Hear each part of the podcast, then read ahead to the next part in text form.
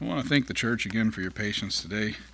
Uh, it is assuredly a marathon on my part to, to preach this this frequently this morning, but uh, it does mean a lot that you would all uh, grant us that liberty to be home and, and get back to mama and make sure that the baby's doing good.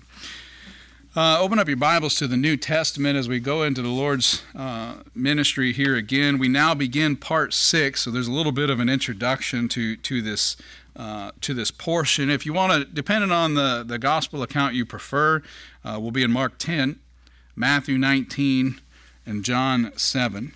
Uh, and we'll get into a little bit of Luke here in a moment as well.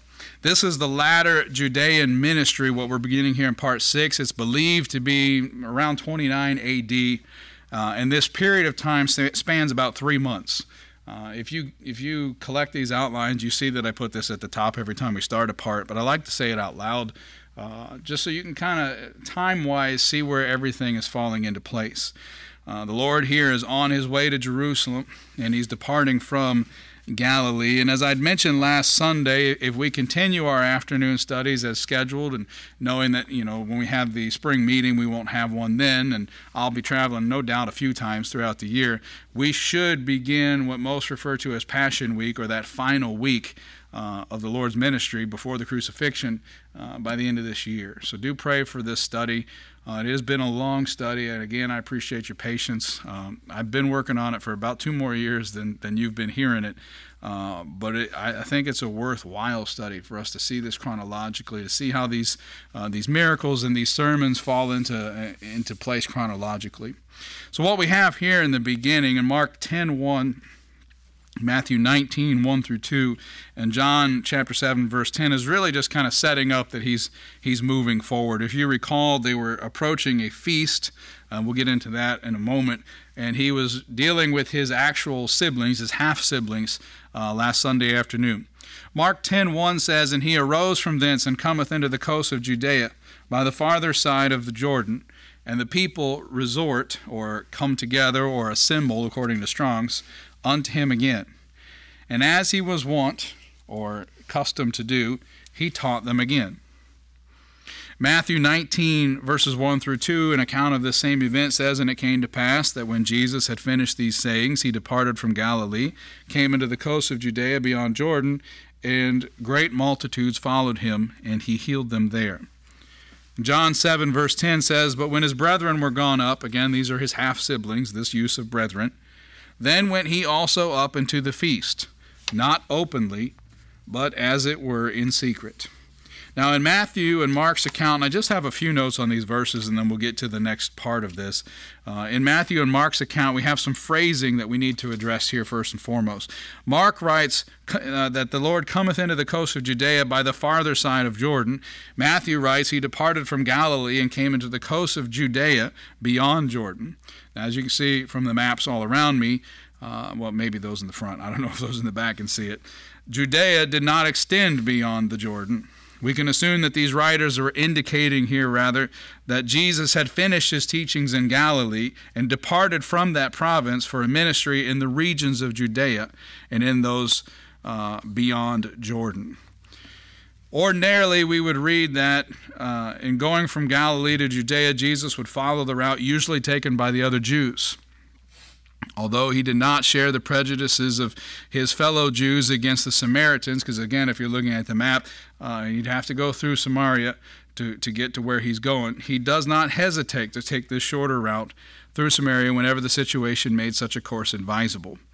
Uh, likely the reason for doing so on this occasion was that the feast had already begun before he departed from Galilee, and he'd already told us in the previous lesson uh, that we discussed last Sunday that his intention wasn't to be there for the beginning of this feast. The next section that follows this is Luke 9, verses 51 through 56, and this is where we see the Lord rejected by those same Samaritans. Uh, once again, illustrating that there is a purpose to everything, and there's a reason the Lord took this route. So we'll begin by reading there in Luke 9, verses 51 through 56, where it says, And it came to pass, when the time was come that he should be received up, he steadfastly set his face to go to Jerusalem, and sent messengers before the, his face, and they went and entered into a village of the Samaritans to make ready for him. And they did not receive him, because his face was as though he would go to Jerusalem.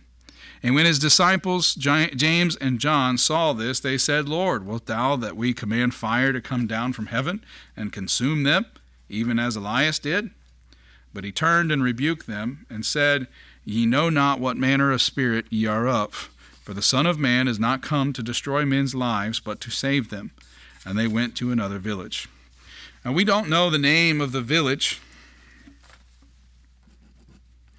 that would not receive the Lord here or his company. But action, the action of its inhabitants is evidenced by their prejudice between the Jews and the Samaritans. And, and we can see from James and John that that prejudice was fairly mutual. What were they offended by? Uh, we already know the Lord had come through this way once before. What are they offended by here? Uh, that he had intention of going to Jerusalem. Samaritans wouldn't have been welcome to go to Jerusalem. They wouldn't have been a part of this, uh, the feast experience there in Jerusalem. And we should note that the Lord's response was in full accord, not only with his teachings from non resistance, but also with the instructions that he had given the disciples to flee when persecuted in one city to the next. And we see that there in Matthew 10, verses 5 through 16. These twelve Jesus sent forth and commanded them, saying, Go not into the way of the Gentiles and into any city of the Samaritans enter ye uh, enter ye not. Now this I don't I don't bring this up because he says that about the Samaritans. At that time they weren't he didn't have for them to go unto the Samaritans. But listen to what comes next. Go rather to the lost sheep of the house of Israel, and as ye go, preach, saying, The kingdom of heaven is at hand.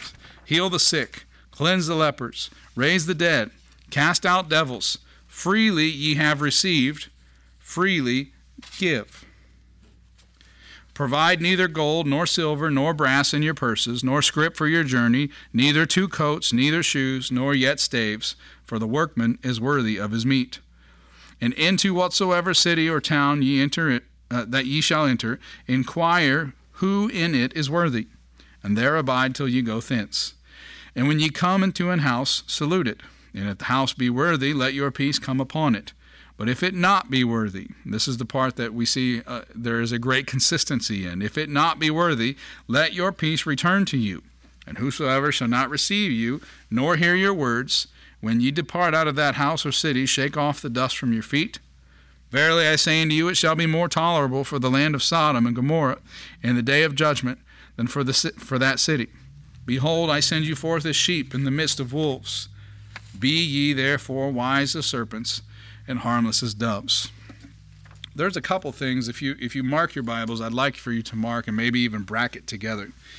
Freely ye have received, freely give. This is the command that the Lord gives to these 12. Now, these 12, to, to our knowledge biblically, have never cast out devils, raised the dead, cleansed lepers, or healed the sick before. And we don't really have an example where the Lord has done those specific things for these 12. So this isn't one of those, well, I've done this specific thing for you, so you can do that specific thing for someone else. What has the Lord given them? He's given Himself unto these 12. They have the ability to do this because they freely received of Him who is able to do this. Not only able in power, but that other meaning of the word power that we see so often in the New Testament authority. The Lord is granting them by word the authority. He is the word, capital W. He is the authority, capital A. And he is the power, and you know how to, what a capital P looks like. I won't do that one with my fingers as well. He's granting them this. And he says, As ye have been freely given, freely give. As you have not given me anything to receive this, they are not required to give you anything to receive what I'm sending you out to do. Now, connect that with what you see in the last verse that we read. I send you forth as sheep in the midst of wolves. Because I think sometimes, as, uh, as modern day Christians, we say, well, this would have been good then. But folks got AR-15s and and uh, and mean words and humiliate me on social media now. So you know the Lord's word here wouldn't be as accurate now for me because it's more devastating. No, what did wolves do to sheep in the Lord's time? They'd have torn them to shreds and devoured them.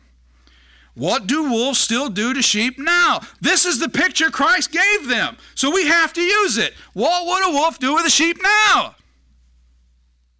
Tear it to shreds and devour it. He's sending them forth as sheep in the midst of wolves. He's sending you forth as sheep in the midst of wolves.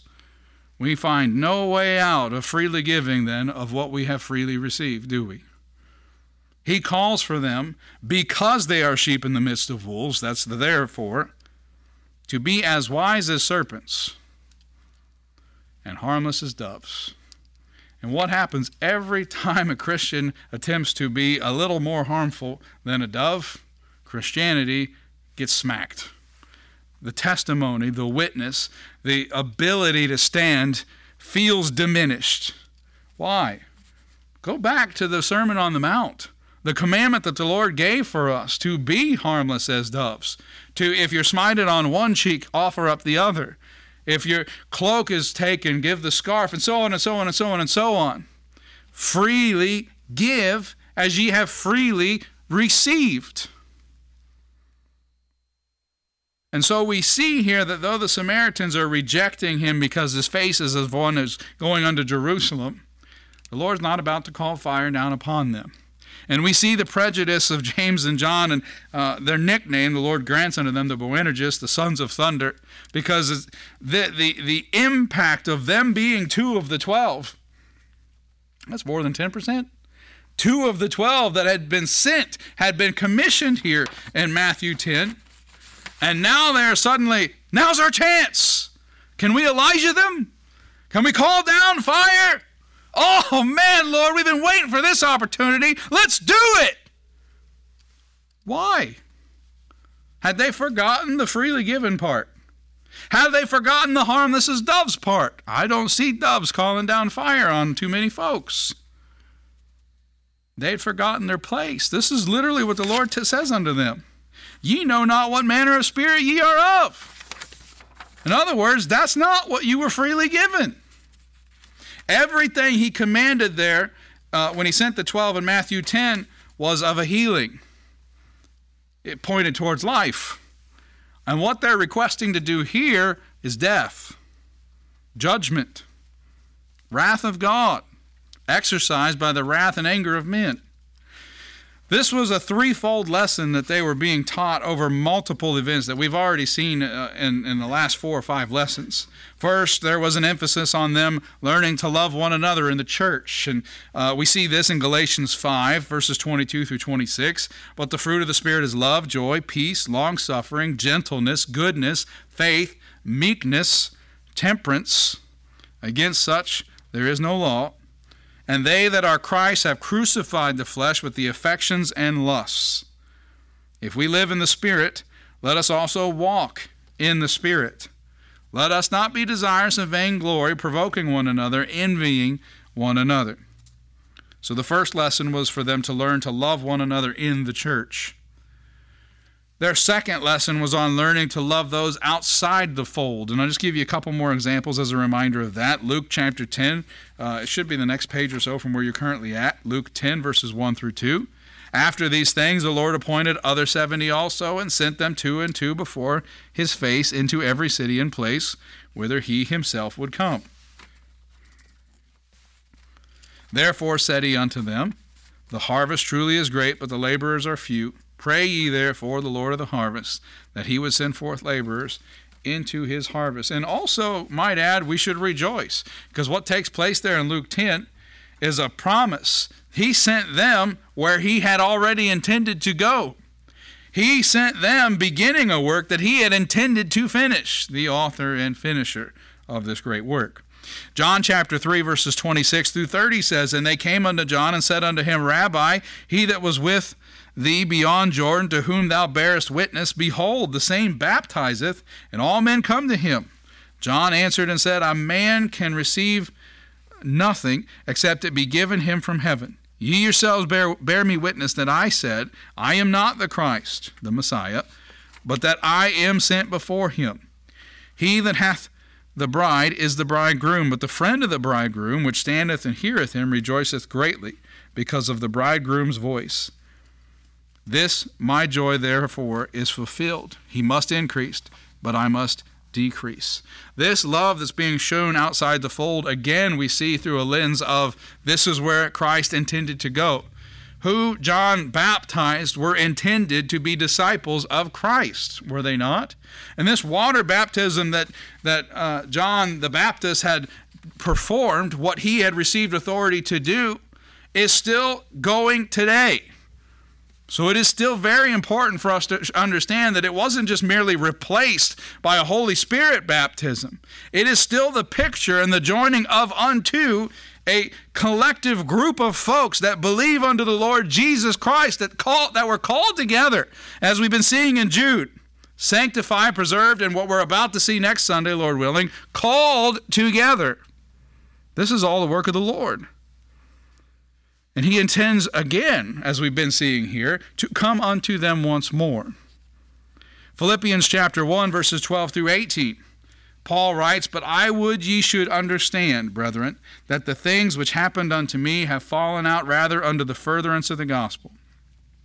Now, we taught through Philippians a few months back, so this may just be a reminder for some of you, but he's in prison at this time as he's writing back unto them, and he's saying that their great concern for him is appreciated but what has happened through this affliction, as some may remember from Wednesday, the afflicted gate, as we were talking about, through this affliction has come the furtherance of the gospel.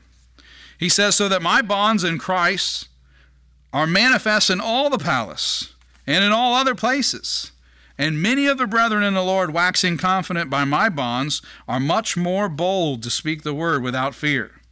Some indeed preach Christ even of envy and strife, and some also of goodwill. The one preached Christ of contention, not sincerely, supposing to add affliction to my bonds, but the other of love, knowing that I am set for the defense of the gospel. What then, Paul says? Notwithstanding every way, whether in pretense or in truth, Christ is preached. And I therein do rejoice, yea, and will rejoice. This that we have in our text today is the third part of this threefold lesson. They had to learn to love their enemies. I can't pretend to know how we how we're doing at that. But what we have before us is this lesson for the church. This lesson first delivered by Christ Jesus to the church. And if they were worthy of this lesson, beloved, so are we. They had to learn to love their enemies. The Samaritans and Jews had been feuding for centuries, but Jesus would not participate in the fight. We know this from John 4 and the Lord's pursuit of the woman at the well. Consider now John chapter 8, verses 41 through 49, which says, Then said they to him, We be not born of fornication. We have one Father, even God. Jesus said unto them, If God were your Father, ye would love me. For I proceeded forth and came from God, neither came I of myself, but he sent me. Again, speaking to that authority. Why do ye not understand my speech? Even because ye cannot hear my word. Ye are of your father, the devil, and the lusts of your father ye will do. He was a murderer from the beginning. He aboded not in the truth, because there is no truth in him. When he speaketh a lie, he speaketh of his own, for he is a liar, and the father of it, as we proved this morning. And because I tell you the truth, ye believe me not. Which of you convinceth me of sin? And if I say the truth, why do ye not believe me?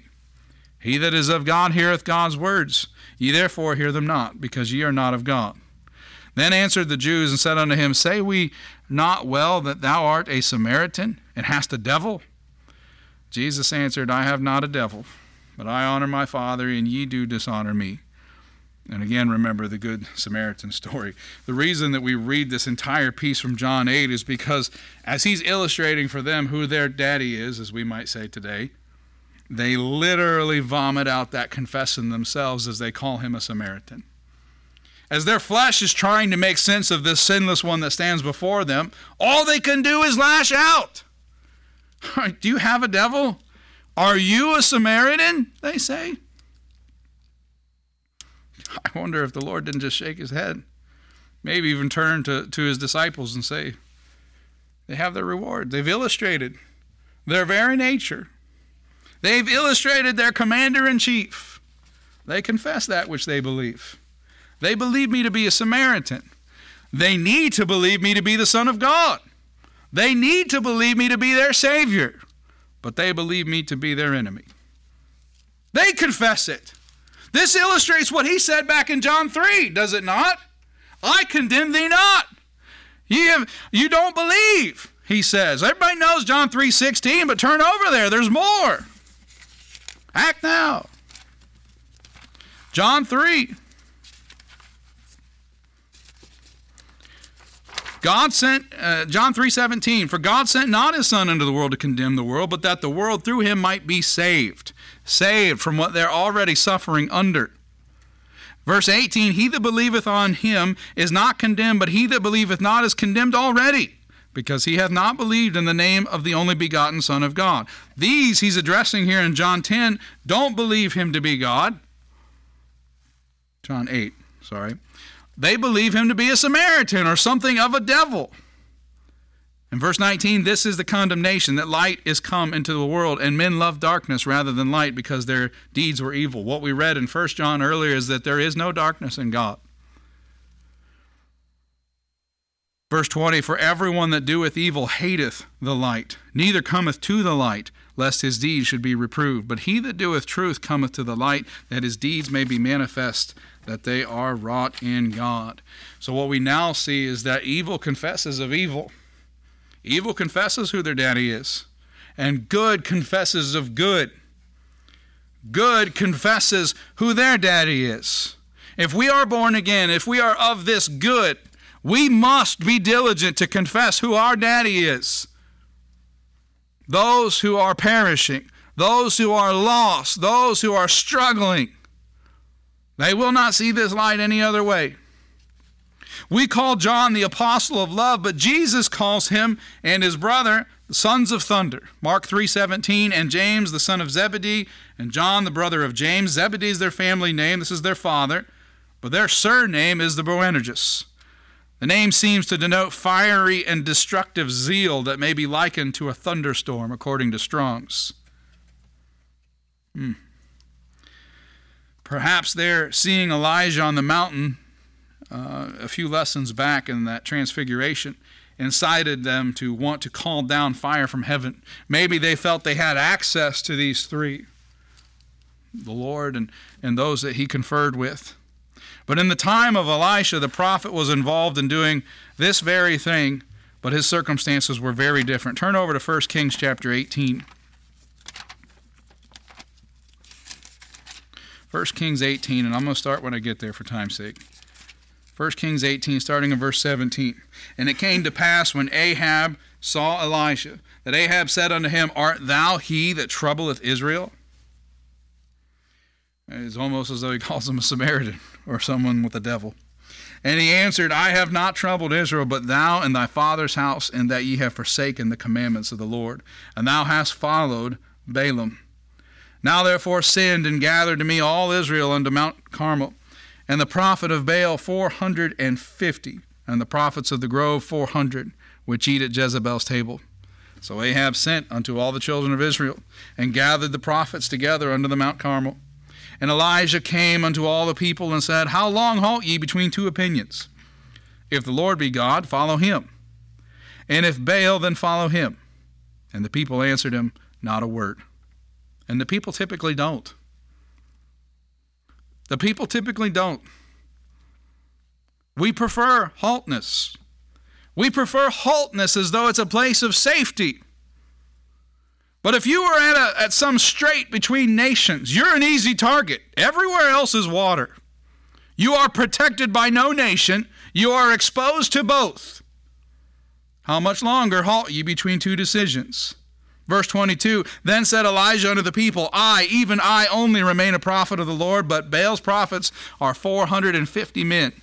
Let them therefore give us two bullocks, and let them choose one bullock for themselves, and cut it in pieces, and lay it on the wood, and put no fire under, and I will dress the other bullock, and lay it on the wood, and put no fire under. And call ye on the name of your gods, and I will call on the name of the Lord. And the God that answereth by fire, let him be God. And all the people answered and said, It is well spoken. These same that remained silent, when they were accused of halting, which I'm coming back to in a moment, suddenly arise to speak in confirmation of a challenge. We see here then they weren't halt, were they? They weren't in between two decisions. They were all the way towards one decision. They welcomed the challenge. It is well spoken. But when accused of being in favor of something other than the Lord, they remain silent. What is it about our flesh that doesn't allow us to answer honestly? Might it lead to repentance? Verse 25 And Elijah said unto the prophets of Baal, Choose you one bullock for yourselves, and dress it first, for ye are many, and call on the name of your gods, but put no fire under. And they took the bullock which was given them, and they dressed it, and called on the name of Baal from morning and even until noon, saying, O Baal, hear us. But there was no voice, nor any that answered. And they leaped upon the altar which was made. And it came to pass at noon that Elijah mocked them and said, Cry aloud, for he is a God. Either he is talking, or he is pursuing, or he is in a journey, or peradventure he sleepeth and must be awaked. I'm sorry, I love that verse. Verse 28 And they cried aloud and cut themselves after their manner with knives and lancets, till the blood gushed out upon them. And it came to pass when midday was past, and they prophesied until the time of the offering of the evening sacrifice, and there was neither voice, nor any to answer, nor any that regarded. And Elijah said unto all the people, Come near unto me. And all the people came near unto him. See, they're prepared now. Their gods have been identified and revealed as dead, mute, not living, uh, or at the very least, unwilling. He says, Come near. They come near. And he repaired the altar of the Lord that was broken down. And he it's described there as him physically repairing the altar, but he's he's spiritually repairing that altar. You understand everything we've read so far. He is repairing the altar in their hearts. He's repairing the place where God should be. This is very similar to the Lord overturning the money changers. Very similar to the high priest taking out the cold, maybe damp ashes and rekindling the fire. He's repairing the altar of the Lord that was broken down. And Elijah took 12 stones, according to the number of the tribes of the sons of Jacob, unto whom the word of the Lord came, saying, Israel shall be thy name, which we're going to see probably this Wednesday, uh, or and very soon at least. And with the stones he built an altar in the name of the Lord, and he made a trench about the altar as great as would uh, contain two measures of seed. And he put the wood in order and cut the bullock in pieces and laid him on the wood. And now all of this so far has been normal. Then he says, Fill four barrels with water and pour it on the burnt sacrifice and on the wood. And he said, Do it the second time. And they did it the second time. And he said, Do it the third time. And they did it the third time. Understand that pronoun they, it still means today what it meant then. They did this. And the water ran around the altar, and he filled the trench also with water. And it came to pass at the time of the offering of the evening sacrifice that Elijah the prophet came near and said, Lord God of Abraham, Isaac, and of Israel, let it be known this day that thou art God in Israel, and that I am thy servant, and that I have done all these things at thy word. Hear me, O Lord, hear me, that this people may know that thou art the Lord God, and that thou hast turned their heart back again. I want you to circle verse 30 and verse 37. Verse 38 Then the fire of the Lord fell and consumed the burnt sacrifice. You know, these things are sopping wet. Burnt sacrifice consumed. The wood consumed. The stones consumed. You ever try to burn a stone? And the dust. And licked up the water that was in the trench. And when all the people saw it, they fell on their faces and they said, The Lord, He is the God. The Lord, He is the God. And Elijah said unto them, Take the prophets of Baal, let none of them escape. And they took them, and Elijah brought them down to the brook Kishon and slew them there. Don't forsake verse 40, all you lovers of this God of love. The wrath of God is not something to be trifled with.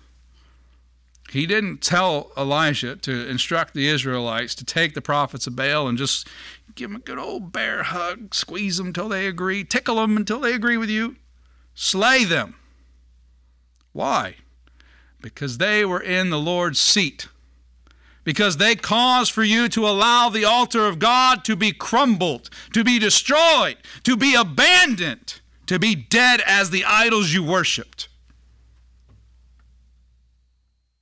Slay them was the instruction of God. And it still is.